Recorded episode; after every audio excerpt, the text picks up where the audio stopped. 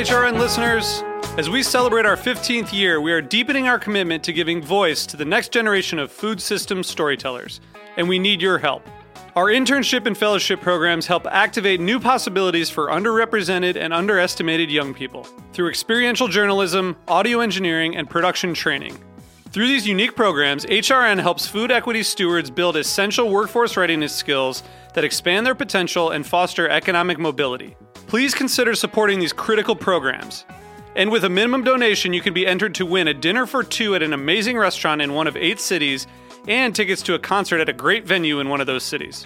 We have incredible partners across the country who have donated, as they also share our passion for helping to educate the next generation of food systems storytellers. Check out heritageradionetwork.org slash 15 to donate and enter to win today. That's heritageradionetwork.org slash 15 to donate and enter to win today. And make sure you donate before March 31st. Thank you. This episode is brought to you by Essex Market. Essex Market is New York City's most historic public market, proudly located on Manhattan's Lower East Side. Find the freshest produce, meat, fish, and specialty foods from over 30 unique vendors.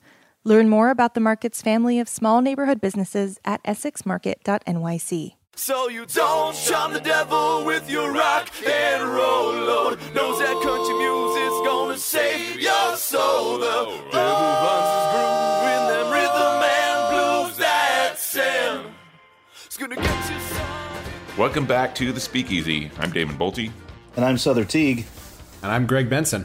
Hey, We're all here. Guys, we're all here, Yeah. which is which is which has been uh, not the norm throughout the past uh, a year and a, and a pretty tumultuous year it's been. But I'm glad to have us all three in the studio again.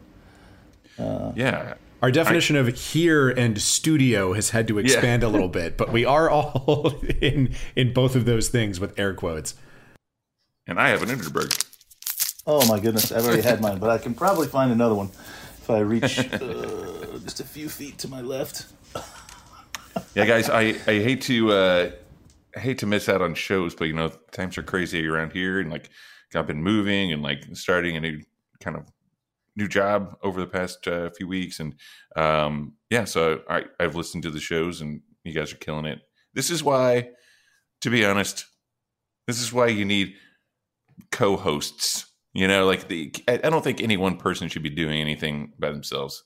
You know, whether it's behind the bar, Sother. I know that you t- typically work solo behind the bar, but like I get scared as hell. Even like as a brand ambassador, whenever I go to visit accounts, I usually take someone with me, even if they're not industry at all. That just someone with me. It's I someone with going with me to an account visit is uh, it's great because you know I've had a bunch of you know visitors from brands that come up and they show up solo and then I feel guilty because I'm super busy with all my customers and I feel like they're just sitting there waiting to talk to me and you know pitch me on something or just talk shop or whatever it is. Anyway, it's better than bringing a book. Bring a friend. Um, but that's that's how I feel about having you guys on the show. It Aw, makes it thanks, a lot, man. lot Oh yeah, better. of course. And here I mean, we it are. takes at, it takes a team, you know. yeah, and here we are at the end of the year. Um, this is our last show of the year, and so I'm glad that we're all here in the studio together. And it's just us in the studio. We're doing a recap show. Recap. Recap. I think it's we're at the end of the year, Damon, but the show as a whole, which you've spearheaded since its very beginning, is at the end of a decade. Yeah, it's true. Yeah, it's been it's been a decade uh, almost. It'll be a decade in January. So everyone, stay tuned for that show. Should be fun. Should have other goodies coming along with that. But you know, this this past decade of of bar tending and bar culture, it's like I was thinking about this last night, and it's not dissimilar to the '60s in a lot of ways. Like this has been like the bartending '60s. So so bear with me here. Let me I'm let me uh, I'm, take a sip I'm of ready. this. Hey, yes, break, break this down. I want to hear this. Uh, I'm ready to hear the Damon Boelte '60s analogy on the last ten years of bartending. Yeah. So I just had my Underberg. Um, Nicely done. now think about it. Cruising into the past decade, at the beginning of it, you know, everything was like a, like rock and roll had just started. You know, a little bit the decade before, just in a few years ahead of time. So like we're still we had, just keep that in the back of your mind, right? For mm-hmm. now. beginning of the '60s, like creativity was bubbling up, but it was still kind of like hidden, and also like everything was pretty conservative, as well as kind of male dominated.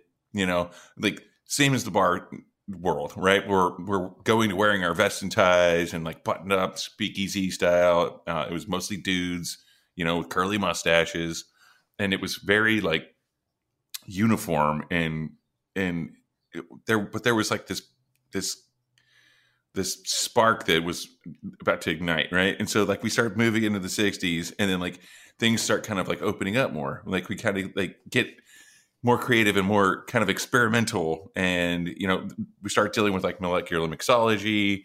Um, we start kind of like going deeper into like it's not just about making the perfect manhattan or the perfect martini. It's about finding those super obscure classics and then getting into like things like the blue blazer and you know kind of getting weird and setting shit on fire. Um, then you know through the 60s things get kind of crazier. Wild more wild and colorful and beautiful and then it ends with Vietnam. So like we're we're, we're kind of like like COVID is kind of like they, this like you know it's this is our Vietnam uh, in a way for the like the last decade. But the cool thing is, is like through through all those terrible things that happen, you know, there's always like a revolt, and there's always kind of like it sparks a lot of creativity and artistry. And so, like right now, it's like, you know, even though we're a, like a long ways from home, you know, we're we're able to kind of like find creative ways to bring that experience to our guests and even to ourselves. You know, like there's I, I am over Zoom calls. By the way, I, I don't oh know about gosh. you guys, but like I'm like I'm just ready to like actually see a person face to face and like and and I mean, it's great that we have like the technology to do the radio show and do like these tastings and like tutorials and things like that. But like, I feel like I'm getting, I'm getting like, we all are. We're all feeling very stir crazy. I'm just ready to get home from Vietnam, man. I, you know, right. I know, right? You know, like, and and again, like Sother, I know that you've said a bunch like that. You don't want things to go back to normal because normal wasn't that great to begin with. Agreed, I'm just yes. ready to like because I know things are going to be different when I get back from the war, and like just like they were back then in, in the late '60s. But you know, you know, we've got we've got a lot to look forward to in the next decade. You know, we've got disco, whatever the cocktail equivalent of disco is. Um, I'm I'm looking forward to that. Um, there's also well, kind of a psychedelic country thing happening in the '70s. Sure, I think. I mean, I've been doing coming. that anyway I think we see it coming already. You know, I think uh, if, if if we can use this analogy and carry it forward, I think that the that sort of disco era is, um, you know, more uh, well crafted. Uh, I think we are we've always had RTDs, ready to drinks, but now we're getting into more well crafted ones. You know, bars like, you know, uh, uh, Clover Club, uh, you know, Julie and Tom are putting out cocktails that are that are, are ready to drink, but they're delicious and well made. Um, you know, uh, bars like mine are putting out again bottled cocktails that are shelf stable and and uh, you know tamper evidence sealed and come in sizes all the way up to a liter. Uh, Aaron Polsky's doing uh, his uh, a brand of cocktails, Live Wire, that are again beautiful, well, a lot of art on the on the packaging and and and delicious, and again well made. You know, we're we're getting past the days of Bartles and James uh, and moving into the days of you know. Well, I don't know what the what the other side of that analogy is, but like I think RTDs have always been around, right? But now we're getting them and they're they're they're good, right? Yeah. So maybe that's maybe that's the the forward leap that we have from this analogy. Um, but I couldn't agree more about how much um, things have changed. And even while we were chatting, I zipped through my uh, archive and found a great photo of you side by side, Damon. Uh, you know, from about that time, ten years ago or so, when you had you know short cropped hair and a vest and a clean shaven face, and and then you know side by side of you now with your long hair and a beard and cowboy hat, and you know the the transformation is is clear uh, in, in, that one photograph. And I think. Um, I don't know. I think the analogy is pretty apt. Yeah, we went from you know stuffed shirt and buttoned up, you know short sleeves, short sleeves, uh, uh and, a, and a, a, thin black tie, uh, to you know hair down and loose with a you know tie dye shirt on. And and to the listener, don't worry, it's going to be the show art for this episode, so you won't have to use your imagination. You'll be able to see it, and you Hey. want to see it. Trust me. well, I think this this is worth noting too about this photo when people see it that these both of these photos were in GQ. So Uh, that can huh. also show you like how times have changed. But Right. um yeah, and like the first one was a feature on uh on neckties and like it- basically people who yeah, it, it, it was it was cool. It was like six dudes wearing neckties at jobs or, or or who worked in fields that weren't like office jobs. So of course they had like the mixologist guy, and that was me. There was Sure. like one guy who was like a studio like engineer or something like that, and he always wears ties when he's at the recording studio. Like I, I don't know, it was just like it was kind of a. I mean, I hope they're not Jack listening. I-? It was kind of a stu- it was kind of a stupid article to be honest with you, but I was happy to be part of it. Um, and my good friends at Epaulet supplied. Like, that's where I got all all that fresh gear. that's where I would Yeah. get all my like custom shirts and like that's another thing. Like we were we were we weren't just like really putting on you know like a costume. We were like going for it, man. Like hardcore. And Well, we've back we've- then we've- it was. Go ahead.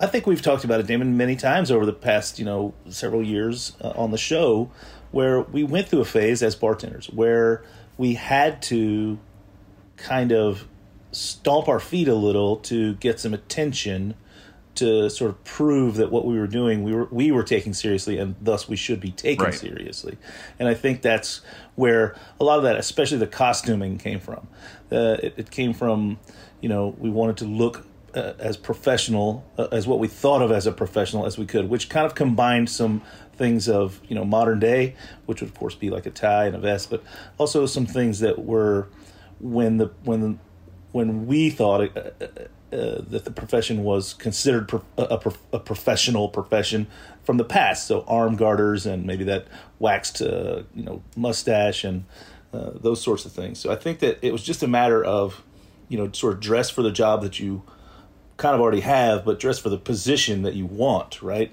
Right. uh, and and that got it that got attention and it got press and it got um, it garnered the attention of the public. It, it, it fascinated them in some way, and and then eventually we got to the place where we could be like, okay, now you know that we're serious about what we're doing. Now we don't have to take ourselves so seriously anymore. We can kind of relax that and let Right. that guard down and make it much more of a happy, inviting. let, let that arm garter down. Yes, let down my arm, let down my arm garters. Because you know we all went through it. I, you know you can go through my Instagram or Twitter or whatever existed, or even my Facebook, and you can find photos of me behind bars with you know steel arm garters on and a, and a vest and a pocket square and you know all that that was all just part of the and I think it extends to our tools too you know that's why uh, you know Cocktail Kingdom suddenly dominated because there were tools that were beautiful. You know, I, the joke that I've used today is I, I say I can, I can stir you a drink in a, in a in a milk carton with the top cut off and using a chopstick, and it'll be delicious. It just you don't you won't think of me as a professional if I do so. You know, Right. Um, if you Yeah. see me doing it. If you don't see me, you won't even know. But like the cool thing about i think that's really great to to touch on for a while because like you know as cocktail kingdom got started it was it was mostly it was books because greg Boehm's a publisher right and so Mm-hmm. it was books and then all these like very cool like obscure like japanese bar tools before they started like producing their own bar tools right but at that time so i've i've always collected bitters bottles and Mm-hmm. i there was a period where like I would be on like eBay and I'd be bidding against the same people. I could see like I could see their like username or whatever, and just like the first initial and the last one, or, and the rest was all asterisks. But I realized I was bidding against the same couple people every time, and then I found out one day that it was Greg Boehm and Dave Wondrich, and like so. yeah, I was I- going to say Greg, Dave, uh, uh, uh, Robert Hess, uh, Ted Haigh, uh, Robert Simonson. Those are the names you Totally. see on those things all the time. Oh, dude, this was back before Robert Simonson was a cocktail journalist. He was still doing theater. He was a th- he was a theater critique critic. Yeah. um, back then for the New York Times. But yeah, I guess he was just starting to get into it. But yeah, so we had to start like emailing each other and being like, "Hey, are you? Is this you? Is this your turn?" So we would take Yeah. turns on like getting like old bar tools. And the cool thing was, is like I was just getting stuff that looked cool, like old Halk and Co. like silver julep strainers and stuff like that. And you know, this is all the stuff that Greg was collecting to start. And this this would become like th- his his kind of library of of vintage bar tools, antique bar tools to like uh, eventually produce his own. And that became such a big thing back then, you know, because we were before, you know, we were using pint glasses, like you said, you know, we we were putting together having a julep strainer like like a Winco julep strainer was back then. It was it was wildly fancy, like Sure, you know, like was- keep keeping uh you know keeping the strainer in a mixing pint glass with a spoon in it. That you know, we, back then we would just rip the red top off uh Yeah. off the bar spoon to make it look fancier, right? But it, yeah, the last decade has really shown this crazy progression of of bar tools, and you know, you've got people like Bull in China, um, the people who make your strainers, Sother. Um, Uh, I can't remember that. What do you the mover and shaker or Does Mover and Shaker make those? the one that says I heart bitters on it? Yeah. Yeah. Oh, that's cool. Yeah. I didn't realize what a multifaceted business they have. I mean, Um, they're, they're cool. all over the place. but but yeah, there's like uh, I don't know. It's just it's really I, you know I, to kind of like echo your point. Like when I was at Prime Meats, I would take the the to show people just to be just kind of goof off. I would have the paper cups from the coffee station, and I would take the smaller one and the larger one, and I would put them together, and it looked like a uh, you know a Boston shaker, and because one would fit inside the other one paper cup inside the other paper cup, and so I would shake someone a cocktail, and then I would put the coffee lid on it and use the the, little mouth sippy hole is like that'd be where the liquid came out.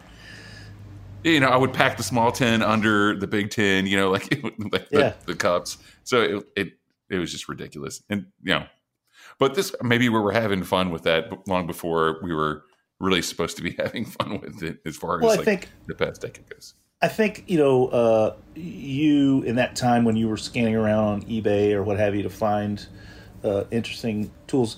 You have this sort of design aesthetic, and I think a lot of uh, creatives are al- always looking for beauty. So I think you were kind of citing these thing out things out because they were beautiful. But then like guys like Greg and Dave were grabbing those things up because they were you know somewhat historical, and those two things converged at just the right time to create this kind of you know get us on the road that we've been now on for you know decade or more, decade and a half for that kind of stuff. I think, but For sure. I don't know. It makes sense how those two things kind of tied together. I Um, actually, uh, I was in uh, like down in the Bowery once, and uh, you know, because this this this is right at the beginning of like double straining, right? So Yep. so to find like a, a wesh, a, a mesh, a wire mesh, wesh, um, yeah. A, a mesh wire like sieve, you know, like you couldn't really find one that was small enough, like that perfect size that would fit like over a uh, like a tin, a shaker tin. Um, you could find like a bigger one, or you could find a really small one that's like for tea. But if you found that like it's like a three inch diameter one, that was that, that's what you wanted, and they were kind of hard to get back then uh, just because it was such a specific size that wasn't really used for. I mean, granted, like all this stuff that we're talking about, like it, it essentially was adapted from culinary tools, right? So, um, actually at one point I had a, a I was down in the Bowery and I found a one of those deep cup ramen strainers. You know what I'm yes, talking about? yes, yes, yes, with like the long handle. And I thought it was so cool, man. I because like you could grab you could put the Hawthorne strainer on top of the the Boston shaker, right? And then with your thumb, you could hold the long handle. And since it was kind of like more of a a ladle, you could just flip the whole shaker upside down, and it would catch everything and double strain it. And then, and this is back when like Danny Bowien was starting up Mission Chinese Food, and he came in one time and he was like, "Bro, you using a a ramen strainer for cocktails?" And I was like, "Yeah, I guess. Is that what this is?" and he was like, "Yeah." I was like, "Ah." I was like, "Well, I just got called out on this. Um, I guess I should maybe find something else that looks a little bit more elegant." See, I thought it was would've cool, went, though. I would have went the other way. I just got called out. I just got called out as an innovator. Uh, you know, I'm gonna, I'm gonna, I'm gonna use the tools that are available to me to get the job You, done. you mean like you mean like shower truce? yeah, baby. Spa day right. every day. I think it's a good time to take a break. So uh, why don't we take a quick break? hear from our sponsors, and continue talking about the past decade of bartending on Speakeasy. Back in a moment. Cheers. Yeah.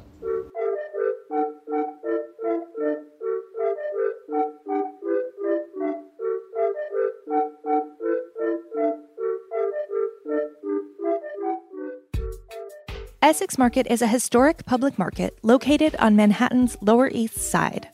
The market's 30 plus vendors source thousands of unique products, like locally made Jersey cheese to Nordic smoked specialties. This holiday season, Essex Market is offering five carefully curated gift boxes. Feast on the finest products from their family of small business owners. And that's great news for the team at HRN because we're always searching for unique gifts this time of year. Plus, these gift boxes are available for nationwide shipping now through December 18th. Send a taste of New York City to your loved ones both near and far and get 10% off when you enter promo code HRN10 at checkout.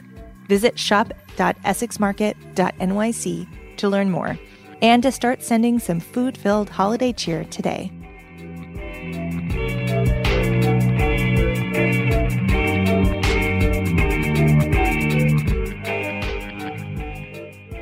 And we're back. You are listening to the Speakeasy, and we've been talking about the last decade of bartending and how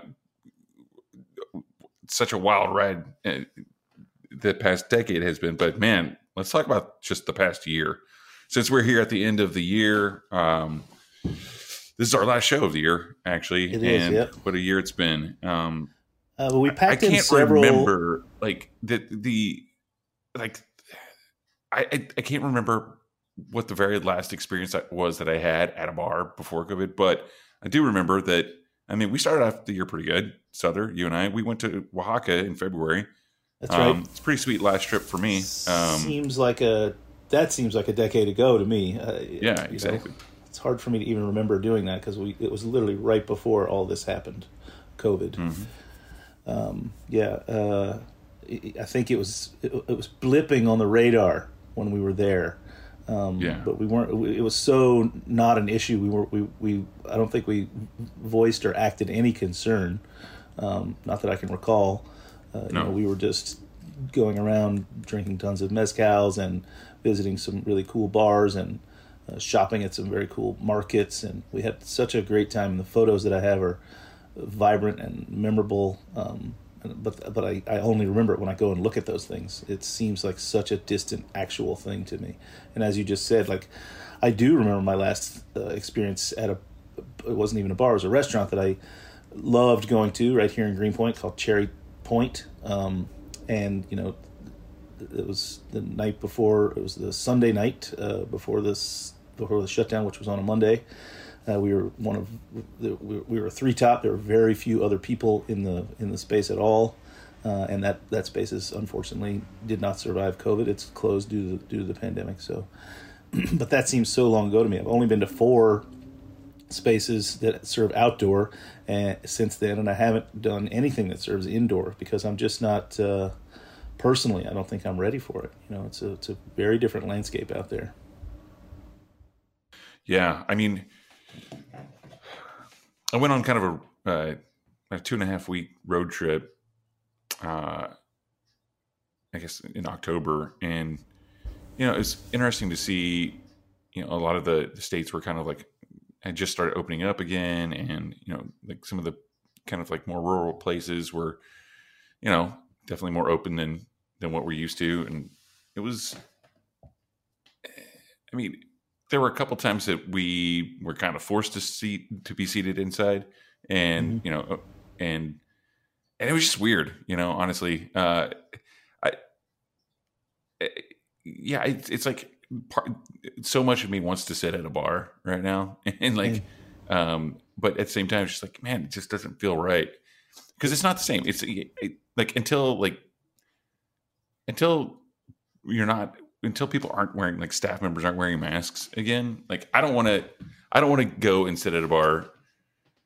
Unfortunately i don't want to go sit at a bar with a, a bartender wearing a mask you know like it, it's it still doesn't feel right you know it's not going to feel right until that point Well, it's not just the bar. I mean, you know, I, I, feel I feel for the staff. I feel you know terrible. I feel like I'm living in some sort of like Hunger Games reality, Right. Like where I'm the you know the the rich person from whatever the Central District One is, or like the capital, and you know, it it it it has this really uncomfortable like tier of I am not here as a fellow human being. I am here and you are there to to serve me. And I and I and I fucking hate that and I don't like it. And the other it's not just the people that are wearing that are um behind the bar though, it's the fact that you necessarily have to be an island sitting there. You know, you can't sit down next to a stranger and strike up conver- a conversation. You can't, you know, uh, get to know the person behind the bar, the person next to you, other people in this, you know, really densely packed, really social room, whatever. And it just,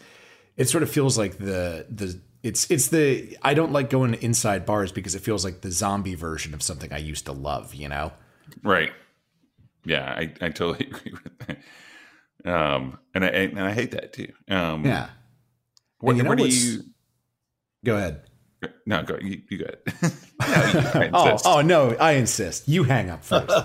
um, but yeah, like I was thinking about this uh, when we were talking about doing this recap show of kind of like what is sort of the you know what are some of the defining traits of this year. I mean, obviously, so much happened, and because of that, it's tough to sort of distill it down to just one like you know talking point for like the like what what's the thing that you missed most this year and i realized since like march i haven't made any new friends. I haven't met any new people. And i think that's because we've lost these third spaces. We've lost these spots where you can go out and get to talking with someone and realize you have a shared interest and like follow them on Instagram and then, you know, meet up with them somewhere else. And then you've got a new friend or uh, you know, an important business contact or maybe you end up dating. Whatever it is, just the fact that we don't have these chances to have these experiences of like meeting somebody new has just been super fucking weird, especially for I, I'm going to go out on a limb here and say that most of the people that share our profession are extroverts. Um, I think it's particularly weird for people like us to just go a whole year, probably longer by the time this is over, without meeting anybody new. You know? Yeah, and I can I can talk to the other side of that. You know, I still have been in service uh, with a mask on, uh, mostly serving people that were outside. But recently, we started with the new reserve space indoor with eight people at a time, socially distanced. Which amounts to it's it's always four two tops, um, you know, four couples or what have you, and they aren't meeting one another, even though I encourage them to. I say, look, you know, I- know you're distance, but there's only eight of us in the room. You don't have to shout to talk across this room. Just just meet the people around you, uh, you know. And and I see how hesitant or sort of, I think sadly they're falling out of practice. You know, and that's even here in a in a very cosmopolitan city where people are really, you know, generally pretty close to one another. Um, I think we're as a as a as a whole society is losing that practice of being able to casually speak to someone right next to them. So uh, i wouldn't say it's a worry but it's certainly something that i've noticed and it's a concern you know. And yeah for myself you're right. Greg i haven't uh, spoken to anyone quote unquote new in my in my life in in at least eight and a half months you know. I think honestly maybe the, the last time i spoke to someone new would have been uh, in february when when damon and i were uh, in in mexico. Yeah, man, it's been it's been especially hard for for me being like you know i started the show 10 years ago. All i do is talk man. So like it's hard for me to like not not be in a bar like it, and talking to strangers. It's like you know i haven't been on a flight since since like you said so since we were in oaxaca.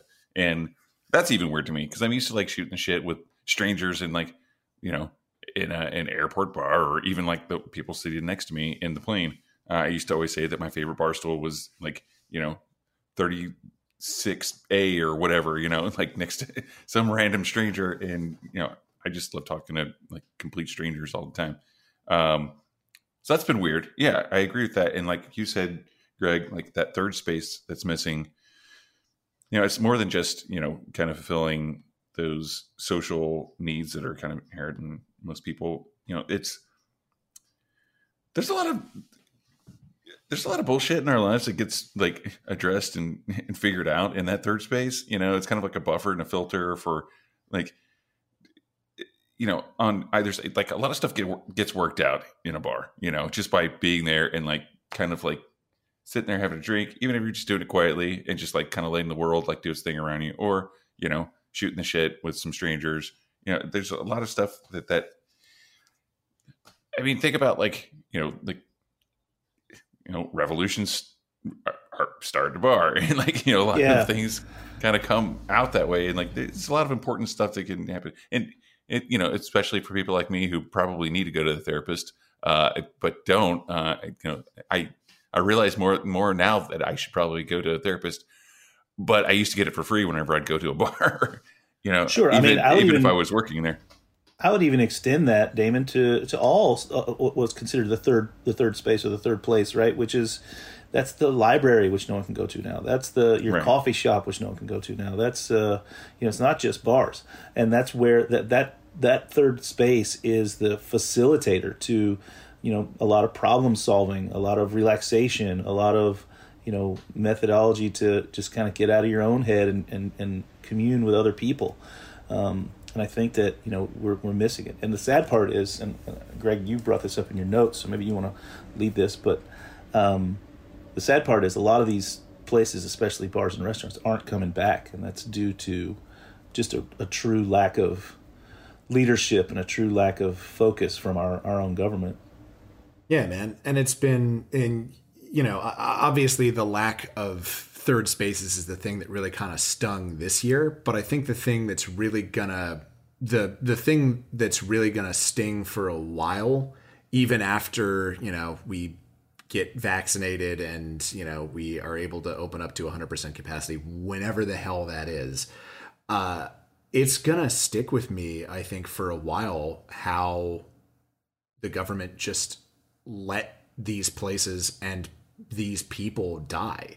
You know, I mean, I was I was raised in a suburb of Washington D.C. by two bureaucrats. Like I was I grew up learning to just trust the government, and I know that a lot of that comes from a place of privilege for me. I was never arrested as a teenager despite richly deserving it a bunch of times. But, you know, what I always sort of grew up with and carried with me for a while, I think really in a lot of ways up until this year is this country is run by people whose life's work is to make the lives of American citizens better. That's what they do. They may disagree on how to do it, but they all have the best interests of their constituents at heart. And I can't believe in that anymore. Uh, I after watching you know, all these businesses go under and a 9-11's worth of people dying every day for something that was majority preventable for the sake of scoring points politically and and doing nothing to help people as a strategy that will somehow be advantageous to gain power later. Like i don't know when i'm going to be able to get over that. I don't know if i ever will frankly and that's been the thing that i think is going to be the the biggest takeaway is that you know the system as it works isn't designed to help people I know I'm coming to this party kind of late. I know a lot of people have known this for a lot longer than me, but you know, it's now that now that I do know it, now that a lot more people know it than knew it before. It's kind of like what do we what do we do with that and how do we conduct ourselves in our business and our lives after this, you know? Sure, I think the light has been shined and a lot of things have been laid bare, and this is this is going to be a catalyst for change, hopefully for the better. Um, you know, we're still the jury's still out on on, on if that change will uh, come at all, but but if it, if it does, will it be better? And I think it, I think frankly it will. Holy cow, this is me bright siding. oh my god, we finally did it. Yeah, yeah, it took yeah. a whole year, but we finally did it. What got am a I supposed to do now? I got a cowboy hat on. Um, no, I, I think that it, it- you know, I think that all of this strife and struggle and this, uh, um, you know, that, that the that we've had with the government um, is going to change. It's going to make. It's going to be a catalyst for change. Things are going to change, um, and I, I kind of. Ooh, take, take a little breath to say it. I, I think I truly believe that, which is probably the most positive thing I've ever said about the government. Um, I, I, think I can see a, a, a, sea change is rising, and it's gonna it's gonna change for the better, especially uh, for you know uh, for us, the sort of lower class and uh, middle class uh, and and bars and restaurants that have been left out to dry. I think things are going to change, and uh, legislation will change so that so that this kind of thing can't and doesn't happen to our industry again. Um, you know, so I don't know. Damon, what are your thoughts on that? Yeah, Damon, you got I, thoughts I, on that? yeah, I you know, I, I just I'm I'm very hopeful that like you know Grand Army. I, am feeling pretty positive about things. You know, even though we're probably going to shut down soon and through the winter because you know we can't really do anything outdoors. And but like I also don't want to be the last. I don't want to be one of the only bars in New York City that's open at the end of all this. You know, and like yeah, definitely that we need. I, okay, I'm gonna I'm gonna do the opposite. I I'm gonna say I'm gonna I'm not the silver lining on this one like you are, Sother. Uh, someone's got to be bad cop here, but I don't really. I don't know. I'm just. I don't want to go too dark, but uh, yeah, it, it really sucks. It, like, I, I want to kind of like think of this as like more more so than like food and drinks. It, you know, kind of like thinking about it as that that third space. You know, I think it. I will say this, uh, so so I don't have to go too far into it about the the importance of this. If you haven't read the book, uh, Ray, Ray Oldenburg's book, The Great Good Place, that's the book mm-hmm. about the third space, and it's like a wonderful book. Uh, mm-hmm. Go and read that, and then then we can like continue talking about the third space. Um, but I mean, okay, let me go back to the silver lining because this feels too weird. yeah. I'm the silver lining guy, y'all. Um, no, I mean, I I think that, like you said, to echo what you're saying, so there, it's going to happen, but it's just too late, too little, too late for a lot of these businesses.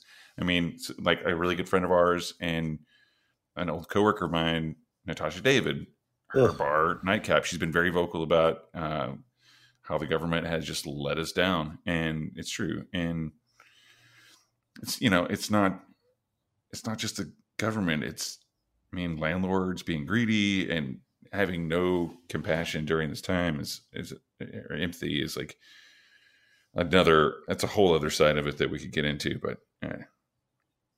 well, I mean, do I have the, the answers? No, but no. Yeah, I mean, we were we were obviously all tremendously uh, let down and disappointed um, by what's gone on. Uh, you know, uh, uh I, I, closed permanently eighty percent of my businesses because of this. Uh, important bars like Nightcap uh, are, are not coming back because of this. Um, important restaurants, uh, 21 Club is not coming back because of this. That one really hurts. Yeah, uh, you know these are iconic places uh, in an iconic city uh, that are. Although surviving. I wouldn't be surprised if some some of the more well-to-do regulars pick up that mantle and take but, it. I was thinking the same thing. I mean, but that's like not. That, I mean, but but that's not how it should work, Damon. The government should have stepped in and, and, and made this not happen in the first place. It shouldn't be on us, the uh, constituents and citizens, to pick up after one another. It shouldn't be that uh, you know GoFundMe is has more campaigns going on right now than it, than than it, uh, during this year than it's ever had in its entire uh, span combined, uh, because we're all trying to rely on one another. The government, uh, the government of every other wealthy nation in the world has has come through with uh, as much as 90% of income uh, replacement for, for their for their constituency, uh, uh and and we we've come through with a twelve hundred dollar check. You know, uh, there's plenty of room right. here to be angry, and I am. But I'm saying I can see, I hope anyway, I can see the future, which is progressive thinking um, and, and, and, and, and, and, and a governance that's going to be a little bit more uh, sympathetic to the actual needs of the people instead of you know giving 740 billion dollars to a military budget when we're already 10 times larger than any other military in the world instead of giving any of that money to uh, uh, the, the people uh, and especially the people who are hurting and in need like the restaurant and bar industry and uh, you know or even for that matter you know how is it that nurses wearing garbage bags contracted covid and died because they couldn't get you know PPP or PPE sorry protective equipment? Um, you know like that's that's that's it's unconscionable it's cruel it's uh, you know like it's it's greed on a level that's that's that's unheralded. But I feel like I see that because it's all being exposed and we are all angry, that it's going to turn the tide and take us in another direction. Now that's that stuff doesn't you know spin on a dime. It'll take a while to reverse the course, but at least we're we're you know starting to make that turn.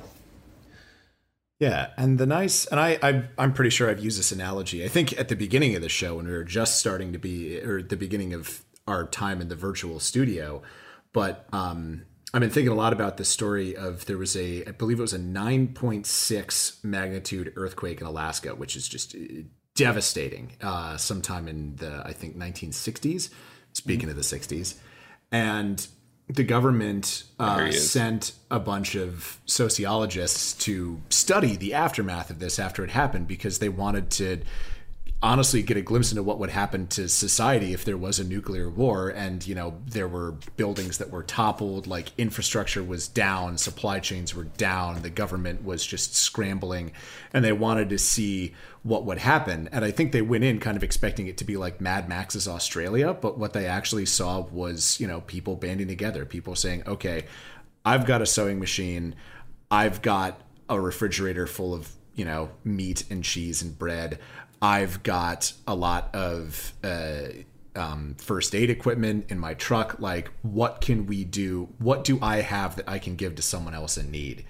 And I think you've seen that here uh, for the first, you know, the bar that I was working at when the World Ate Itself started a GoFundMe, and they used that to supply groceries once a week to anybody on their staff that wanted it, including me, for like five months. It was amazing. I got a free whole chicken for every week for five months. And I'm awesome at roasting chickens now. And I never want to do it again for the rest of my life. Right. But just that ability that we've seen on a small scale of the citizenry to band together when we've been abandoned by the people whose salaries we pay to protect us in these situations, we've been able to be our own failsafe. We shouldn't have to, but at least we were, and that I, I agree does make me a little hopeful for you know the fact that there's a sea change coming that we realize that we can band together and do better in the future. Yeah, I, I, yeah, I totally agree. Like I think uh, you know the new administration coming in, the record turnout for voting. Uh, you know, people are paying attention suddenly. Where I think that for a while, and when I say a while, I mean you know decades, we've just been kind of coasting have been sort of blindly faithful to the uh, to the system. You know, kind of like you were saying, you were brought up to sort of trusting that the government is there to help us and they're supposed to be there to do the right thing and have their citizenry in mind when they do it. Again, they may not agree, but they've all got the same goal in mind, which is to make the place better. Uh, I think we've all just been kind of blindly trusting that while maybe they have not been doing their jobs. Maybe they've been being a little bit nefarious or, or sneaky. Uh, and and now again the light's been shined and the cockroaches are going to scramble and uh, what's going to be left are the good people who are going to do good works for uh, the common goal and, and, the common good. I think that's where we're headed. Silver linings Teague, everybody. Yeah, yeah. but you, you, see how I say Shocking. it in a way that still sounds kind of negative, right? like a, Amazing. Uh, you could, yeah, can't can't take can't take Oscar too far from the garbage can. Um, uh, anyway, uh, there are some great things though. Greg, you you talked also about in your notes about how you know our ability to reach people through through podcasting is extended, um, and I think that's great, right? Oh, that's been a ton of fun. Like the day that we.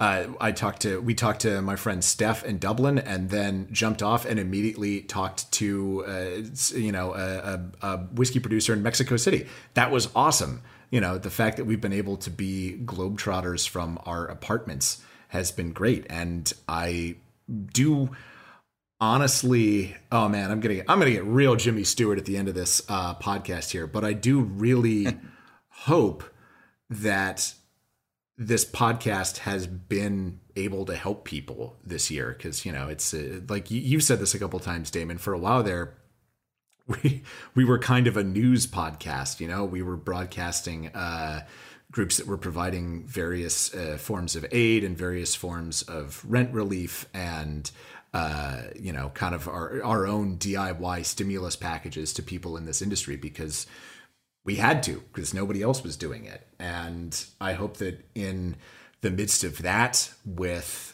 you know providing useful information, we were also able to provide some levity. We were able to provide some interesting perspectives that we wouldn't have if we were still meeting in a shipping container eating pizza. As much as I miss that, and uh, you know, I hope that we've been able to help people that felt very lonely, that were used to spending their time in a hyper social atmosphere for 12 hours at a stretch and now can't do that. So I hope we've been able to, to help you. And I also want to say thanks for listening. Thank you for giving us an ability to do this and to reach out and to make us feel like, at least me personally, feel like, you know, I'm, I'm not going through this alone. So thank you for listening. Seriously. Absolutely. And to, to expand on that even more for me, I mean, like I, being being able to to interview all these people over this year through the last nine months um, has been really for me especially i kind of want to echo what you're saying like knowing that like we're not the only ones going through it you know it, it sucks to the unfortunate part of this style of journalism that the speakeasy has turned into in this year is that we did have to start reporting the news um, and sometimes two, three shows a week as opposed to just the one. And in a weird way, it, it we're trying to like, you know, be there for the industry and be able to relay a lot of the information that was helpful and you know charitable and but at the same time it's kind of that camaraderie of like interviewing all these people knowing that like we're not the you know we're all going through this together you know and it's the only way we're going to make it through is together. And so, yeah, I, I, I definitely want to echo what you said and say thank you to all our listeners for tuning in. I've personally gotten a lot of really great messages and notes from our listeners saying how much they appreciate us providing some of this information from like be it USBG and relief funds from like the uh, independent restaurant coalition, like all these things. Like it's it's been really cool to like know that people are listening and it's not just us talking to each other every week even though i love that but uh, but that we're actually able to provide some some information that's helpful yeah i'm pretty grateful again uh, as well for the fact that we've been able to a damon have you back on the show a lot more because we're now remote so you don't have to be here in studio live with us nor does our guests which means again as greg was saying we can virtually globetrot uh, you mentioned Damon. We've done two to three shows a week during the pandemic, so you know we've suddenly ramped up the number of episodes that are out there. We've tried to host people who have uh, something poignant to say or a message to deliver or uh, direction to point people in that can get uh, the aid that they need or find the way to uh, offer aid. You know, uh, we've had different guests on that have taught us how to uh, reach out as bars and restaurants if we're in need, but it's also taught the consumer, the listener, how they can reach out and, and, give, right? So we've been a conduit, and I think, uh, as you mentioned, you've gotten lots of messages. I have as well, people being very thankful and uh, to, to know how to help if they want to do it or how to get help if they need it, and also people who are just, um, you know, staying connected because of us. you know, if the third place isn't there, then, you know, you can always rely on the speakeasy to, to you know be in your ear and talk to you about what's going on in the in, in the industry and uh, in good times and in bad. Uh, and we'll always try and have a, you know, now that there's three of us on the air all the time, you know, we, we got different perspectives, we have different approaches and, and different styles of looking at things and dealing with things. And um, I think it's, uh, uh again, I'm on record many times as saying that I do a lot of things. I, I keep myself very busy. Um, but I make time to do this show uh, because it is my absolute favorite thing that I do each week, and I couldn't be uh, more grateful that I've been able to be a part of it for as long as I have. Uh, it's been a tumultuous year, uh, but the only way out is through, and uh, the, the eventuality is if we keep putting one foot in front of the other, we will get through it. So, well said, Sother. Ah, Very nice. thanks, pal. Yeah, I was just thinking, you know, uh, virtually my passport is stamped to hell, and extra pages have been added, and it's it's looking pretty hot. But uh, so thanks thanks for bringing that up, Greg. Uh, yeah, I mean we have we've had a great opportunity to talk to a lot of wonderful people all over the world in this past nine months because of these restrictions, and yeah, I you know I like you said the only way out is through, and I I feel like the show has gotten better because of the people that we've had on the show during this time and and that's the. It's not about us hosting the show, even though today it is. Uh, it's, it's about the guests we have on the show, and uh, we've had the best of the best this year. So they're very Yeah, for we that. really have, and that that ability to to just do it, uh, you know, virtually, and uh, you know, can't can't let all this go without giving a, a great amount of thanks to the team at HRN, and especially Amanda, who's always with us, um, making it happen. You know, uh, we could, I don't think we could uh, get this done at all if it weren't for the support of the uh, the network being underneath us the whole time. So, I want to make sure that they get their props as well. You know, we're just. Uh, the talent in this scenario. They're the they're the engine that drives the machine. Absolutely, man. Indeed. Well, cool guys. Um, I I just want to say thanks again to all our listeners, to you guys, and I'd say everyone have a great rest of your holiday season for the rest of the year. Tune in next month where the Speakeasy will be turning ten years old. That's 10 gonna years, man. crazy. A decade. 10 years. I've only cut my hair twice. Um, but uh, no, seriously, uh, I- it's been like three times, I think, actually. Anyway, Once was um, right before that other picture was taken. yeah, exactly. That's exactly what it was. Um, we are going to be ha- having some really fun stuff happening uh, for the 10 year anniversary. So stay tuned for that. Uh, of course, it'll be all over social media as well. So stay tuned on that. I guess that's the end of the show, guys. Thanks again for making this happen. And uh, I love both of you. And one of these days we'll be in the studio, actually in the studio together. And like you said, eating pizza and drinking drinks. I wonder what's happening with our little bar in the studio. Uh, My my hope, Damon, is that someone has got the key to it and is whittling away and diminishing it uh, because it's just medicine at this time, right? yeah. But I It's have like no Robert idea. Simonson. It's like Robert Simonson said. It, stop saving it for a rainy day. This is the rainy day. yeah, it's raining, man. So I, I hope it's being whittled away. Uh, I, I, no restrictions, guys. If anybody's listening at the studio or what have you, get in there. It doesn't matter. Oh, If it's unopened, open it. Um, Yep. So consume, don't collect. Yeah, exactly. All right, that's it for the Speakeasy for this year. Check out Heritage Radio Network for you like that. Check out Heritage Radio Network for many other programs like this one. Click on the beating heart to donate to the station. And until next year, everyone, cheers. Cheers. Cheers. Thanks so much. So you don't charm the devil with your rock and roll load. Knows that country music's gonna save your soul. The devil runs his groove in them rhythm and blues that sound. It's gonna get you some. The Speakeasy is powered by Simplecast. Thanks for listening to Heritage Radio Network, food radio supported by you. For our freshest content and to learn more about our 10 year anniversary celebration happening all year long, subscribe to our newsletter. Enter your email at the bottom of our website, heritageradionetwork.org. Connect with us on Instagram and Twitter at heritage underscore radio. You can also find us at facebook.com forward slash heritage radio network. Heritage Radio Network is a nonprofit organization driving conversations to make the world a better, fairer, more delicious place. And we couldn't do it without support from listeners like you. Want to be part of the food world's most innovative community? Subscribe to the shows that you like, tell your friends, and please join the HRN family by becoming a member. Just click on the beating heart at the top right of our homepage. Thanks for listening.